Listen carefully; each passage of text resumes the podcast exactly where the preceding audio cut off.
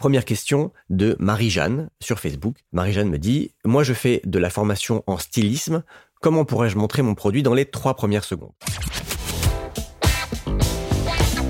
The number one deal is Facebook ads. They are underpriced. Senator, we run ads.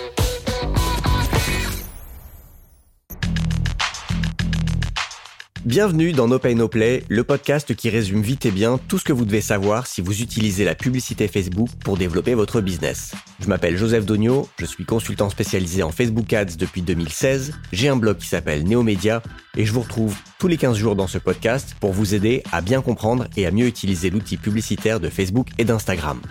Aujourd'hui, c'est un épisode FAQ, c'est-à-dire un épisode où je réponds à des questions que j'ai reçues euh, de personnes comme vous qui écoutez le podcast et qui m'envoient des questions sur LinkedIn, sur Facebook, par mail, sur Twitter. La dernière FAQ que j'ai fait date du mois d'avril, donc il y a plus de 7 mois. Et comme je réponds qu'à une ou deux questions chaque semaine, bah, j'en accumule pas mal, donc régulièrement. Je devrais probablement le faire plus souvent je fais un épisode entier où je ne fais que répondre à des questions d'auditeurs et d'auditrices. Avant ça, je vais vous parler un petit peu de l'actualité des Facebook Ads. Et puis, euh, bah, si vous venez de découvrir No Pay No Play, abonnez-vous sur votre appli de podcast de choix pour ne pas manquer les prochains épisodes. Allez, on commence tout de suite par l'actu. Comme dans le dernier épisode de No Pay No Play, je n'avais pas fait d'actualité des Facebook Ads parce que j'avais pas eu le temps de les enregistrer, je vais revenir sur deux euh, actus qui sont déjà datés parce que dans le monde euh, du digital et des Facebook Ads et de Facebook, tout va très vite. Donc je vais revenir sur ces deux actus-là et puis je vous en donnerai une troisième un peu plus fraîche.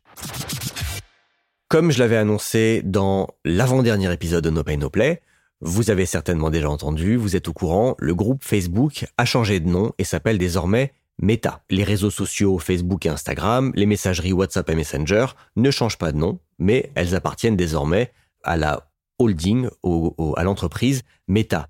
Le nouveau logo a été dévoilé par Mark Zuckerberg le 28 octobre et rappelle un peu le symbole infini. D'ailleurs, il y a des designers qui se sont amusés à faire une espèce de montage. Euh, si vous êtes abonné à ma newsletter, vous, vous verrez le lien, je l'ai mis dedans, où on voit que le logo de Meta peut remplacer les deux O de Facebook, peut remplacer le M de Instagram, peut remplacer le M de Messenger et le W de WhatsApp. C'est assez bien fait. Alors je sais pas si Facebook y a pensé quand ils ont changé ce logo. En tout cas, ça marche assez bien. En tout cas, les bagarres de copyright ont déjà commencé.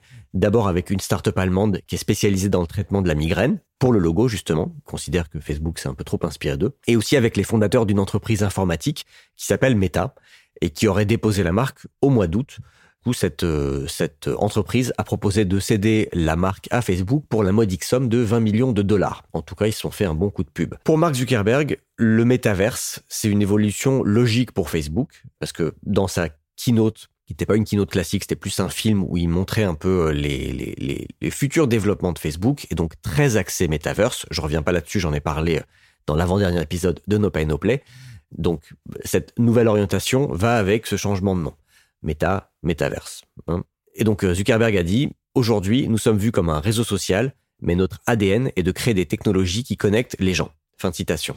Donc ce changement de nom est un signal fort que le réseau social Facebook n'est pas le futur de l'entreprise, même si pour l'instant ça reste sa vache à lait, comme on va le voir dans la news suivante. Enfin, Zuckerberg a annoncé que Meta allait investir 10 milliards de dollars juste en 2021 dans le développement du métaverse et allait embaucher 10 000 personnes en Europe pour travailler sur ce sujet. Donc c'est vraiment un, gros un, gros focus pour les années à venir. D'ailleurs depuis l'annonce de, de Facebook, Facebook Meta, je pense que je vais mettre un petit peu de temps à, intégrer le changement de nom. Depuis le changement de nom, depuis cette annonce, Microsoft en a aussi parlé. Beaucoup beaucoup de boîtes se sont mises à parler tout d'un coup du métaverse, qui existe un petit peu déjà dans des des jeux en réseau comme Fortnite, des applications de jeux comme Roblox. Ça existait il y a 15 ans avec euh, Second Life, même avec Deuxième Monde dans les années 90 en France. Donc c'est pas un concept qui est nouveau, mais j'imagine que, euh, enfin je pense que personne n'a jamais euh, autant investi d'argent que ce que Facebook s'apprête à faire. Et donc il y a de fortes chances que, euh, que on, on, on voit ce métaverse, ce cyberespace, comme on l'appelait avant, se concrétiser dans les années à venir. Meta, puisque c'est comme ça euh, que s'appelle l'entreprise désormais, a annoncé de très bons résultats financiers pour le troisième trimestre 2021, même s'ils sont un peu en dessous des attentes des investisseurs. chiffre d'affaires à 29 milliards de dollars, bénéfice net à 9 milliards de dollars, nombre d'utilisateurs actifs mensuels sur l'appli Facebook 2,9 milliards, ça n'a pas bougé, et nombre d'utilisateurs actifs mensuels de la famille d'applications 3,6 milliards, en légère augmentation à 2%. Le CFO de Meta a annoncé que les résultats auraient probablement été encore meilleurs sans les changements liés à iOS 14.5, qui auraient causé un manque à gagner de quasiment 10 milliards de dollars à Facebook, Snap, Twitter et YouTube. Mark Zuckerberg a expliqué que son groupe allait mettre l'accent sur les Reels, le concurrent de TikTok que Facebook a, a allègrement pompé. Donc il a annoncé qu'il allait y avoir un accent sur les Reels en 2022 afin de reconquérir les jeunes adultes, les personnes de 18 à 29 ans, que Facebook perd et que Instagram commence apparemment à perdre aussi. Et Zuckerberg pense que ce produit peut être aussi important à terme que le fil d'actualité ou les stories. À voir si ça se confirme. Autre info à noter, le chiffre d'affaires réalisé par la division hardware, c'est-à-dire les casques Oculus et les écrans connectés Portal a doublé en un an. Ça reste très marginal par rapport au chiffre d'affaires réalisé par la pub, mais quand euh, une, une ligne d'activité comme ça double en un an, et surtout vu euh, le nouveau focus de Facebook sur le métaverse, on peut s'imaginer que le hardware va devenir quelque chose d'important dans le, le, business de Facebook dans les années à venir. Dernière info, on a appris que Meta allait supprimer certains critères de ciblage publicitaire, notamment euh, les critères qui concernent l'origine ethnique ou la religion. Je cite l'annonce qui a été faite. Meta va supprimer les options liées à des sujets qui peuvent être perçus comme sensibles, comme certaines causes, organisations ou personnalités publiques liées à la santé, à la race ou l'ethnicité, aux idées politiques, à la religion ou à l'orientation sexuelle. Fin de citation. Voilà pour les infos de la semaine. Si vous n'êtes pas abonné à ma newsletter, je vous invite à le faire, neomedia.io slash newsletter, parce que je mets d'autres infos dedans, des choses que je peux pas forcément, enfin qui se prêtent pas forcément à être racontées, euh, mais il y a des liens notamment. Je fais un peu plus de curation. Par exemple, dans la newsletter de cette semaine, j'ai mis un lien vers un article qui vous donne 90 experts expertes Facebook Ads à suivre dans le monde. Donc, euh, si vous voulez euh, diversifier vos sources, c'est une, très bonne ressource. Je vous ai mis le lien d'une parodie très drôle de la keynote de Mark Zuckerberg, parodie qui a été faite par l'Office du tourisme d'Islande qui en gros dit euh, venez découvrir l'expérience immersive Icelandverse, ici tout est réel. Euh, je vous ai mis aussi le lien d'une très bonne synthèse de toutes ces évolutions récentes de Meta, Facebook dans le podcast Nouveau Départ. Donc voilà, si c'est pas déjà fait, abonnez-vous à ma newsletter, il y a toujours un petit peu plus d'infos que ce que je vous donne ici dans le podcast. Avant de passer aux questions des auditeurs, à la FAQ, euh, je voulais juste vous rappeler que j'organise une formation présentielle à Paris du 6 au 9 décembre sur les bases de la publicité Facebook. Donc c'est ma formation euh, phare. Il reste encore deux places. Donc si ça vous intéresse, je vous refais pas le pitch. Je l'ai fait euh, dans les derniers épisodes. Et si j'ai bien fait mon boulot, vous l'avez entendu en intro de celui-ci, je vous renvoie juste vers le lien neomedia.io slash formation des financements sont possibles si vous voulez faire financer cette formation par votre euh, OPCO. Alors rentrons dans le vif du sujet de cet épisode, donc la FAQ, je vais répondre à une petite dizaine de questions euh, que, que je reçois, que je note et auxquelles j'avais pas eu le temps de répondre jusqu'à maintenant. Première question de Marie-Jeanne sur Facebook. Bonjour Joseph, elle fait référence à, mon article sur les 7 conseils sur les vidéos Facebook et Instagram. Marie-Jeanne me dit, moi je fais de la formation en stylisme, comment pourrais-je montrer mon produit dans les 3 premières secondes? Si vous l'avez pas déjà écouté, je vous invite à le faire, c'est l'épisode numéro 62. Et donc dans cet épisode, parmi les bonnes pratiques sur la vidéo, je vous disais qu'il fallait montrer votre produit dans les 3 premières secondes. Donc Marie-Jeanne me demande comment faire pour montrer son produit si c'est une formation de stylisme. Bah, moi, ce que je ferais, Marie-Jeanne, si j'étais toi, j'essaierais de trouver un visuel évocateur du stylisme pour les gens que tu veux cibler. Donc, c'est quoi le stylisme? Comment, dans l'imaginaire collectif, on visualise, on s'imagine le stylisme? Pour moi, des images associées au stylisme, c'est par exemple quelqu'un qui est en train de dessiner un croquis d'un vêtement ou d'une silhouette. C'est quelqu'un qui touche et qui choisit des tissus c'est quelqu'un qui va disposer un patron sur du tissu, même si ça c'est peut-être plus de l'ordre du modélisme. Ça peut être quelqu'un qui met un vêtement sur un mannequin, genre un, stockman, avec un mètre autour du cou et des épingles, même si ça aussi ça touche un peu au modélisme. Vous voyez comment je m'y connais bien en stylisme Ça, ça c'est parce que j'ai passé dix ans dans le textile avant. Non, je plaisante, j'étais pas du tout styliste, mais voilà, j'ai beaucoup évolué dans ce milieu, donc je connais un peu les codes. Donc bref, Marie-Jeanne, si tu peux en 3-4 secondes dans ta vidéo montrer une de ces images ou une séquence de, par exemple, quelqu'un qui est en train de dessiner un croquis ou peut-être toi en train d'expliquer à quelqu'un comment disposer un patron sur du tissu ou comment choisir les bons tissus. Si tu peux ouvrir ta vidéo par ce genre de séquence, derrière, après, tu peux euh, expliquer, euh, montrer peut-être un peu plus de, de, choses sur ta formation. Mais si tu commences déjà par ça, bah, tout de suite, en trois secondes, on va comprendre qu'il s'agit de stylisme. Donc, euh, cette bonne pratique sur le fait de montrer le produit, elle s'applique à peu près à tout même si tu as l'impression que bah, quand on fait de la formation, c'est pas visuel. Moi qui fais de la formation Facebook Ads, euh, je pourrais montrer une vidéo de moi en train de parler à des gens et tout de suite une capture d'écran du business manager ou un screen flow du, gestionnaire de pub où je crée une pub, où je duplique une campagne, où je crée une audience ou quelque chose comme ça. Et en 3-4 secondes, on pourrait le faire. Ça va vite, hein, c'est du, du fast cut, mais euh, je pense que ça marcherait. Voilà Marie-Jeanne. Deuxième question de Awatef que j'ai reçue par email. Bonjour, comment commencez-vous votre stratégie de pub Facebook? Est-ce que vous faites d'abord une ABO et vous scalez avec une CBO ou vous faites dès le début une CBO à quoi sert la ABO À tester les audiences ou seulement les visuels? Merci à Watef pour ta question. Je rappelle, le ABO, c'est quand on paramètre le budget au niveau d'un ensemble de publicités. Donc c'est Ad Set Based Optimization. Non, Ad Set Budget Optimization.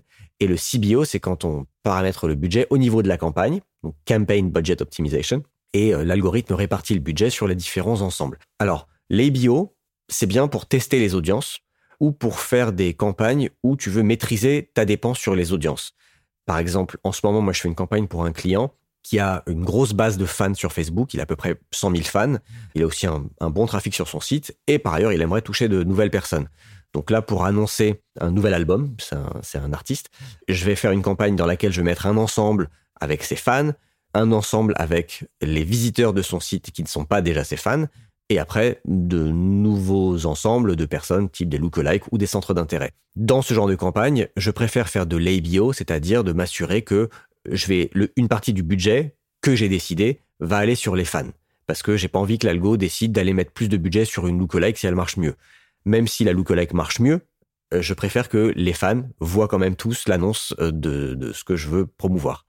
Donc, euh, dans ce genre de cas où tu as vraiment envie de maîtriser la dépense, tu veux pas laisser la main à l'algo, l'ABO est très bien. Et puis, l'ABO est très bien pour tester des audiences, ou si tu testes par exemple trois lookalikes différentes ou trois ensembles par centre d'intérêt, bah, tu as intérêt à mettre le même budget sur chaque ensemble.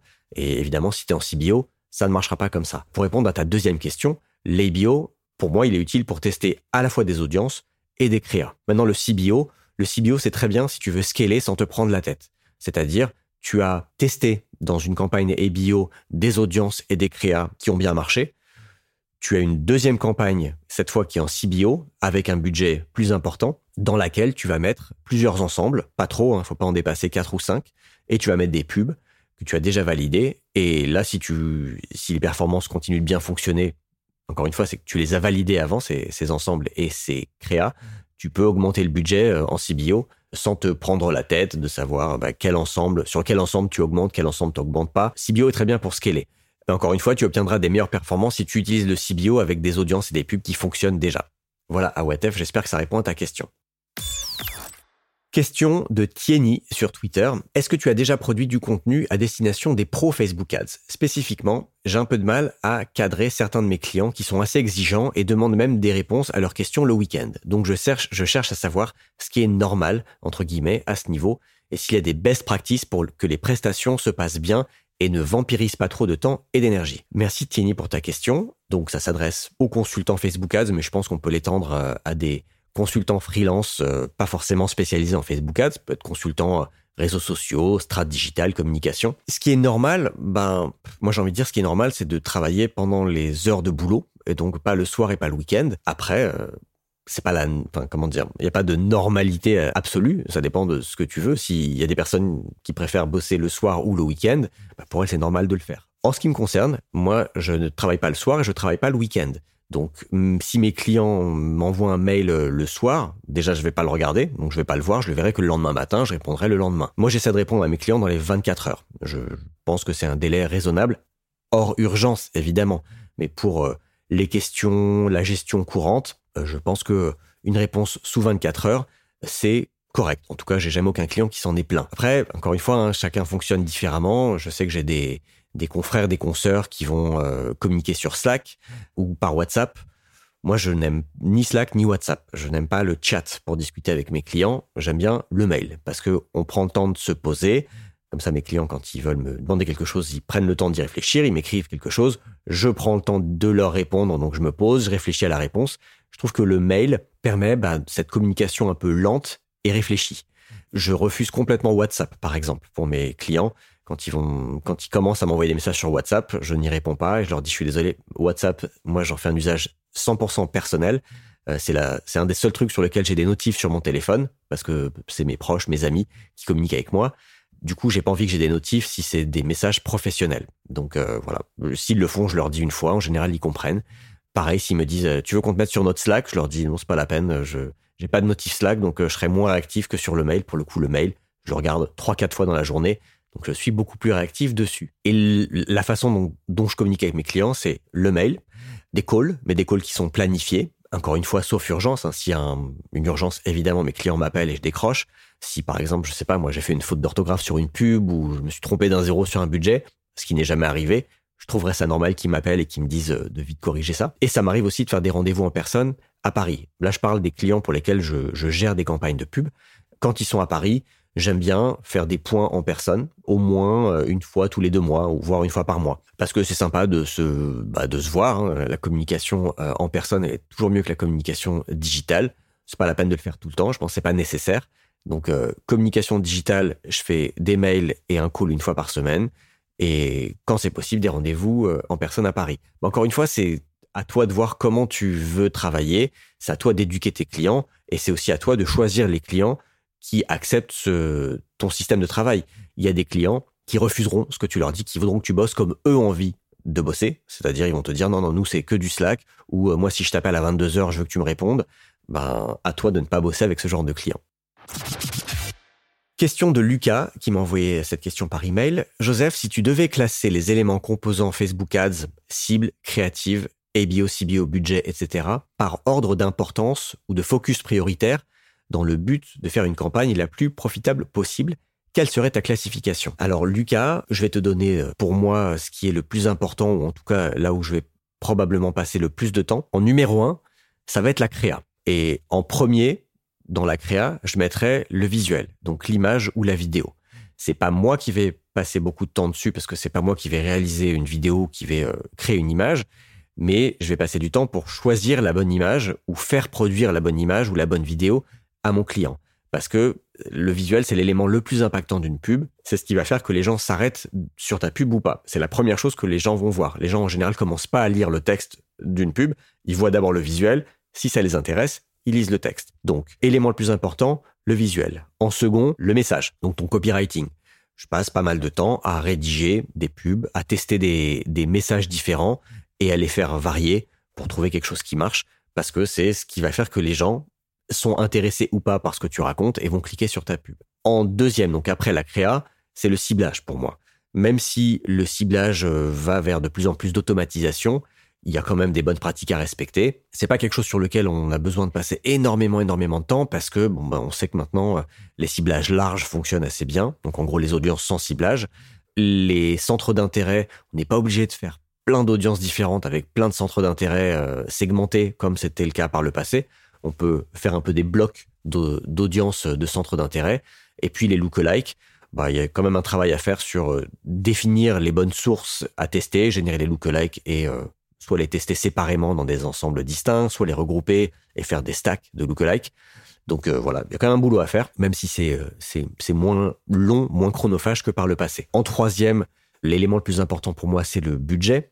Donc je vais pas passer du temps dessus, mais c'est un élément important, je pense, après la créa et le ciblage, la, la définition du budget avec lequel tu vas travailler. Donc ça, c'est plus un travail de discussion avec le client, euh, de voir quel est le trouver le compromis entre le budget qui serait le mieux pour euh, commencer une campagne et ce que le client peut se permettre. Donc, euh, bah, c'est une discussion, faut lui expliquer, faut, faut l'éduquer. Moi, ça m'arrive d'avoir des clients qui veulent mettre trop peu et je vais leur dire, bah, on peut le faire, mais euh, avec, euh, je vais leur faire le calcul, je vais leur dire avec ce budget, vu le coût d'acquisition cible ou le coût d'acquisition historique qu'on a, on risque de ne générer que euh, un achat par jour ou deux achats par jour. C'est pas assez pour euh, que la machine fonctionne bien. En quatrième, je dirais que le plus important après créa cible et budget, c'est la structure de compte. Essayer d'avoir une structure la plus simple et efficace, donc d'avoir le moins de campagnes possible en ayant, en fait, en ayant juste le bon nombre de campagnes. Ça ne veut pas dire qu'il n'y a qu'une seule campagne à avoir, même si euh, je sais que certains fonctionnent comme ça. Je vais y revenir sur la question euh, dans une question suivante. Mais donc voilà, avoir une structure euh, efficace et simple et légère, c'est important. Et en dernier, en cinquième, je mettrais le ABO CBO. Parce que, comme j'ai raconté dans une, une question précédente, la différence entre le ABO et le CBO, c'est bien bah, si tu veux tester, si tu veux maîtriser la dépense ou si tu veux scaler, mais c'est pas un point critique. C'est-à-dire une, une campagne qui marche parce qu'elle a une bonne créa, elle a une bonne audience et elle a un budget suffisant, elle marchera en ABO ou en CBO. La chose qui peut changer entre le ABO et le CBO, c'est si tu scales, ça va être l'efficacité de ton scaling, le succès de ton scaling. Mais c'est pas ça qui va faire qu'une campagne marche ou marche pas. Voilà Lucas, j'espère que ça répond à ta question. Question de Adrien, qu'il m'a envoyé par email. Euh, suite à l'écoute de l'interview de Inès Garcia, qui est super intéressante, je suis interpellé sur le passage où elle explique qu'elle a testé des campagnes en ROS négatif. Dans quel onglet de la campagne peut-on gérer ce paramètre? Merci Adrien de ta question. Adrien fait référence à l'épisode numéro 56 de No Pay No Play, dans lequel j'ai interviewé Inès Garcia, qui nous a parlé de son expérience chez euh, l'annonceur Foodspring, chez qui elle dépensait jusqu'à 1 million de dollars par mois. Donc euh, vraiment, euh, interview hyper intéressante, je pense une des plus intéressantes que j'ai faites jusqu'à maintenant, parce que c'est rare d'avoir des personnes qui veulent bien partager leurs bonnes pratiques sur ces niveaux de dépenses. Et donc, à un moment dans l'interview, Inès dit qu'il y a eu une erreur de paramétrage par un de ses collaborateurs et qu'il avait paramétré une optimisation en ROS négatif. Alors, je précise un peu. quand on optimise les campagnes de conversion, on peut optimiser pour la conversion, pour les clics, ce que je vous conseille pas de faire, ou pour la valeur.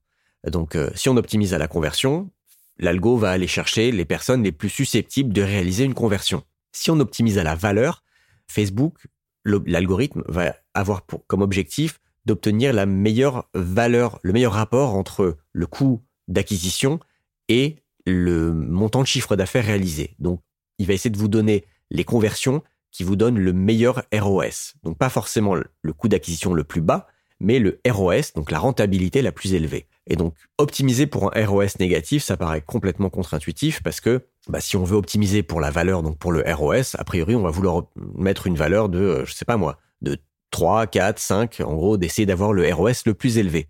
Et donc, Inès nous disait que dans son cas, quelqu'un s'était trompé sur euh, le, le chiffre dans l'optimisation ROS et optimisé pour un ROS négatif. Donc, comment on fait ça? Dans les paramètres au niveau de l'ensemble de publicité, dans une campagne de conversion, tu vas dans la section optimisation et diffusion. Là, au lieu d'optimiser pour la conversion, tu choisis d'optimiser pour la valeur dans le menu déroulant. Et si tu veux optimiser pour un, si tu veux tester d'optimiser pour un ROS négatif, encore une fois, hein, ce qui est un peu bizarre, un peu contre-intuitif, qui a marché dans le cas d'Inès, mais bon, voilà, c'est un truc à tester, mais à bien surveiller quand même. Juste sous le menu déroulant où tu choisis valeur, tu as contrôle de ROS minimum, qui est en gros l'équivalent de quelle enchère tu mettrais si tu optimisais par exemple pour de la conversion. Et ben là, tu vas mettre un ROS entre 0 et 1. Puisque si tu mets un ROS de 1, en gros, c'est comme si tu disais à Facebook, j'aimerais avoir des ventes qui me coûtent autant que mon coût d'acquisition. Donc en gros, je suis à 0, je gagne pas d'argent. Et donc si tu mets un ROS inférieur à 1, a priori, tu vas avoir des ventes inférieures à ton coût d'acquisition. Encore une fois, très contre-intuitif, très bizarre, mais qui a marché pour une raison inexplicable dans le cas d'Inès. Donc voilà, tu peux le tester de cette manière-là. Et si tu le fais, ben, je serais très curieux que tu me renvoies un message, un mail pour me dire si ça a marché ou pas.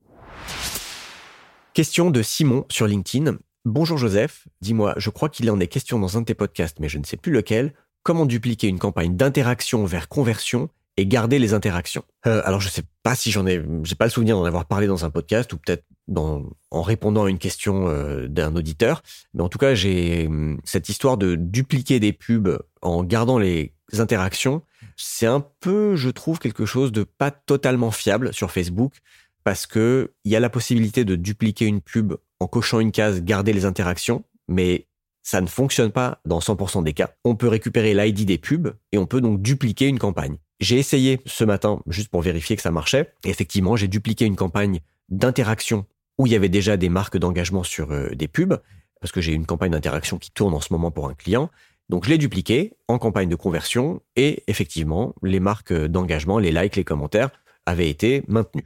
Donc euh, ça, fonctionne si tu veux simplement dupliquer une campagne. Là où parfois ça ne fonctionne pas, c'est si dans ta pub, tu as personnalisé le contenu selon le placement. Tu sais que tu peux, quand tu, quand tu uploads un visuel, si tu as sélectionné plusieurs placements, genre euh, fil Facebook, fil Instagram et Stories, quand tu uploads ton visuel, l'outil te, propose, te permet de personnaliser le visuel et même le texte selon les différents placements, puisque sur les stories, bah, tu as intérêt à mettre une image verticale qui a déjà du texte dessus.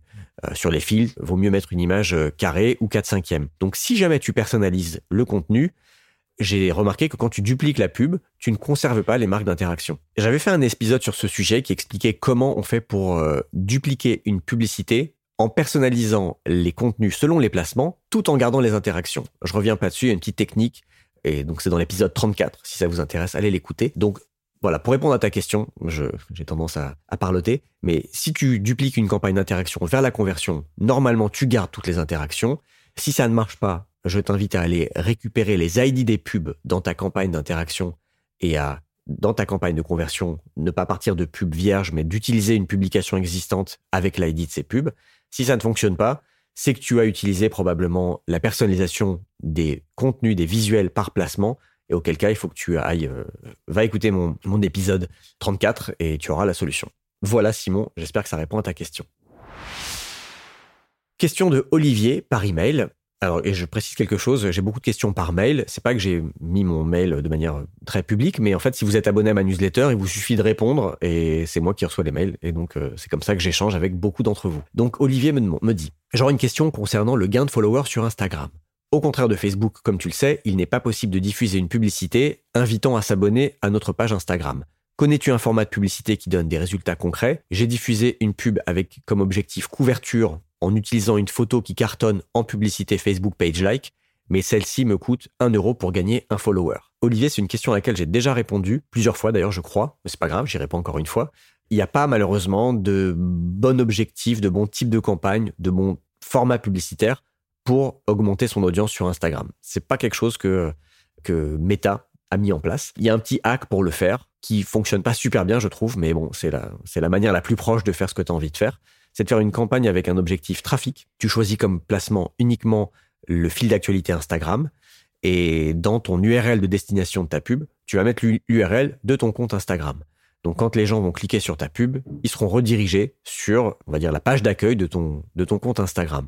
Et là, s'ils ont envie, ils pourront s'abonner. Donc c'est pas aussi efficace qu'une campagne page like de Facebook, une campagne mention j'aime la page, où là, en un clic sur la pub, tu peux t'abonner à la page. Parce que dans ce que je viens de dire, bah, il faut que les gens cliquent une première fois sur la pub et ensuite il faut qu'ils cliquent sur le bouton s'abonner sur le, compte Instagram. Donc, c'est pas un truc qui marche très bien. En tout cas, quand je l'ai testé, ça fonctionnait pas super bien. Et du coup, c'est toujours un petit peu. Euh, j'ai pas de bonne solution quand les gens viennent me voir en me disant euh, j'ai envie de faire grossir l'audience de mon compte Instagram. Par la pub, euh, dans mon expérience, c'est pas quelque chose qui marche très bien. Il vaut mieux le faire de manière organique, soit avec des partenariats, avec des jeux concours, avec du super contenu, avec les bons hashtags, avec des influenceurs ou des influenceuses qui vont parler de vous. En général, c'est comme ça qu'on peut faire grossir le nombre de followers sur Instagram. Voilà Olivier, j'espère que ça t'aide. Question de Johan par email. J'avais échangé avec Johan au sujet de l'interview d'Inès Garcia, encore elle, qui décidément a, marqué beaucoup de gens. Johan avait contacté Inès directement euh, parce qu'il m'avait posé une question sur la structure de campagne d'Inès. Dans, l'épisode, Inès disait que maintenant, suite au changement d'iOS 14, elle n'avait plus qu'une seule campagne avec une seule audience et une seule pub. Pas pour le compte où elle dépensait un million de dollars, un million d'euros par mois, mais un compte sur lequel elle dépense à peu près 30 000 dollars par mois. Donc, Johan voulait en avoir le cœur net, il a contacté Inès, il me dit j'ai eu le fameux retour d'Inès, contacté par LinkedIn directement, comme tu me l'as conseillé, et aussi surprenant que ça puisse paraître, elle n'a en effet qu'une seule campagne, même pas de retargeting. À l'inverse de ce qu'on fait d'habitude, elle conseille même de ne faire du retargeting que sur des budgets plus gros que ce qu'elle a, c'est-à-dire plus de 30 000 euros par mois, ce qui est déjà énorme pourtant je trouve. Qu'en penses-tu? As-tu un retour d'expérience efficace sur des modèles tournant avec une seule campagne mais dont tout est en mode optimisé et, automatique, comme Inès indiquait dans ton podcast? Budget CBO, contenu publicitaire dynamique, etc. Ce qui voudrait dire que les efforts sont vraiment plus à mettre du côté créa des contenus que du ciblage d'audience et stratégie imbriquée de plusieurs campagnes. Alors merci Johan pour ta question. J'avoue que moi, je n'ai pas euh, appliqué ce conseil. Euh, j'ai pas testé sur un compte une stratégie avec une seule campagne, une seule audience et une seule pub. En tout cas, enfin moi, je partage pas cet avis sur le fait de dire que euh, le retargeting ne fonctionne que sur des budgets au-dessus de 30 000 euros par mois. J'ai des comptes qui dépensent quelques milliers d'euros par mois et le retargeting fonctionne. C'est pas stratosphérique, mais en tout cas, c'est des coûts d'acquisition inférieurs aux campagnes d'acquisition sur, des audiences froides. Donc, euh, même si c'est des petits montants, des petits volumes, je vois pas pourquoi on s'en priverait. Donc, euh, malheureusement, je, je suis pas très bien placé pour répondre à ta question parce que je n'ai pas, moi, de, retour d'expérience sur euh, des comptes qui tournent avec une seule campagne. J'avoue que je n'ai pas, je n'ai pas sauté le pas à ce point-là dans l'automatisation et l'optimisation. J'aime bien quand même garder un petit contrôle. Mais bon, peut-être qu'il faudrait que je fasse une fois. En tout cas, si toi tu le fais et que tu as un retour d'expérience à partager, bah, n'hésite pas à me renvoyer un message et j'en reparlerai dans le podcast. Dernière question de Caroline par email. Le pixel Facebook est installé sur mon site WordPress dans la section marketing. Doit-il être aussi installé sur WooCommerce? Car il me semble que l'ordi n'accepte pas les deux. Deux pixels, c'est possible pour un même site? Au moment où je veux finaliser ma pub après avoir tout bien fait, j'ai un message qui me dit qu'il n'y a pas de pixel installé sur mon site. Le gestionnaire de pub ne semble pas le trouver. Je ne sais plus quoi faire, à part envoyer un mail à Marc. Donc je suis preneuse de toute piste. Alors Caroline, si tu as l'email de Marc, tu peux tenter ta chance. Je suis pas sûr qu'il réponde à tout le monde, mais je sais que Steve Jobs, par exemple, répondait à certaines personnes. J'ai un, ami qui a une quinzaine d'années lui, avait envoyé un mail juste en tentant sjobs at apple.com. Ça avait marché et il avait reçu une réponse. Alors euh, c'était le plus beau jour de sa vie. Mais blague à part, alors, je suis pas du tout développeur web. C'est pas moi qui crée, qui installe des sites, qui installe les pixels chez mes clients. Je leur demande de le faire ou je travaille avec des boîtes qui l'ont déjà fait. Je vais simplement vérifier que c'est bien fait. Je vais éventuellement les aider à, mieux optimiser l'installation avec les bons événements. Du coup, pour répondre à ta question, est-ce qu'il faut installer le pixel à la fois sur WordPress et sur WooCommerce? J'avoue que je saurais pas te répondre. Il me semble que WooCommerce, c'est qu'une extension quelque part de WordPress. Et donc, si le, le pixel est installé sur WordPress, c'est la même chose que s'il était installé sur WooCommerce. Mais encore une fois, c'est pas moi qui fais ce genre de choses d'habitude. Tout dépend aussi de comment tu l'as installé. Tu dis qu'il est installé dans la section marketing de WordPress. Moi, sur mon site WordPress, j'ai pas de section marketing, mais parce que moi, j'utilise Google Tag Manager. Euh, si tu utilises un, plugin qui va se loger dans la section, créer une section marketing dans ton, back-office WordPress, c'est un cas un peu particulier, j'avoue que je ne saurais pas te répondre. Par contre, sur le fait que tu dis que tu ne peux pas aller au bout d'une pub parce que tu n'y a pas de pixel installé sur ton site. Enfin, c'est ce que le gestionnaire de pub te dit. Alors, la première chose que je te conseille de faire, c'est de tester l'installation, la bonne installation de ton pixel sur ton site avec le Facebook Pixel Helper. C'est un outil très pratique, c'est une extension Chrome gratuite développée par Facebook qui est très connue. Euh, donc tu installes ça sur Chrome, tu retournes sur ton site et tu vas voir si euh, le Pixel Helper détecte un pixel sur ton site. Si oui, il faut que tu vérifies l'ID de ce pixel. Ce sera affiché dans l'extension, euh, dans le Pixel Helper. Et ensuite, tu vas dans ton Business Manager, tu vas dans la section gestionnaire d'événements, tu regardes l'ID du pixel qui est dans ton gestionnaire d'événements et tu vérifies que c'est bien le bon ID. C'est-à-dire que le pixel lié à ton compte pub est bien le pixel qui est installé sur ton site. Si c'est bien le cas, je vois pas du tout pourquoi tu ne pourrais pas sélectionner ce pixel quand tu crées une pub et donc finaliser le lancement de ta pub si c'est bien le cas, je te conseille d'envoyer un message au, support Facebook et de voir pourquoi est-ce qu'il y a ce problème. Par contre, si jamais tu vois que le pixel installé sur ton site avec l'extension Pixel Helper n'est pas le même pixel que celui qui est sur ton dans ton gestionnaire d'événements, là il y a un souci de ton côté, c'est que tu n'as pas installé le bon pixel sur ton site. Donc là, bah, je t'invite à retourner dans dans WordPress et à installer le bon pixel je sais pas comment tu l'as fait, si tu l'as fait manuellement ou avec une extension. Mais bon, si tu n'es pas très à l'aise techniquement, le mieux pour faire ce genre de choses, c'est d'aller sur Malte et de trouver un développeur WordPress ou un développeur WooCommerce qui t'aidera à le faire. Ça te coûtera euh, pas très cher, je pense, 100, 150 euros max. Et, ce sera, au moins, tu seras sûr que ce sera bien fait. C'est hyper important que le tracking sur un site e-commerce soit bien paramétré avec les bons, les bons événements, les bons paramètres d'événements qui remontent à Facebook. Euh, donc, euh, faut pas faire ça euh, à la va-vite ou de manière approximative. Il vaut mieux payer quelqu'un pour que ce soit bien fait. Voilà Caroline, j'espère que ça t'aide un petit peu. Voilà les amis, c'est tout pour aujourd'hui. Si vous avez vous aussi des questions auxquelles vous aimeriez que je réponde, n'hésitez pas à me contacter. Vous avez tous les liens pour me trouver dans la description de l'épisode du podcast. Si ça vous a plu et que ça vous aide, et si vous faites partie des personnes à qui j'ai répondu, ça me ferait très plaisir que vous mettiez une note positive, un petit 5 étoiles sur Apple Podcast ou sur iTunes avec un commentaire sympa. Ça me fera très plaisir. si vous avez envie de me remercier, pas d'obligation évidemment, mais ce serait cool. Et puis, eh ben, c'est tout pour aujourd'hui. Je vous dis à dans 15 jours dans No Pay No Play. The number one deal is Facebook ads. They are underpriced. Senator, we run ads.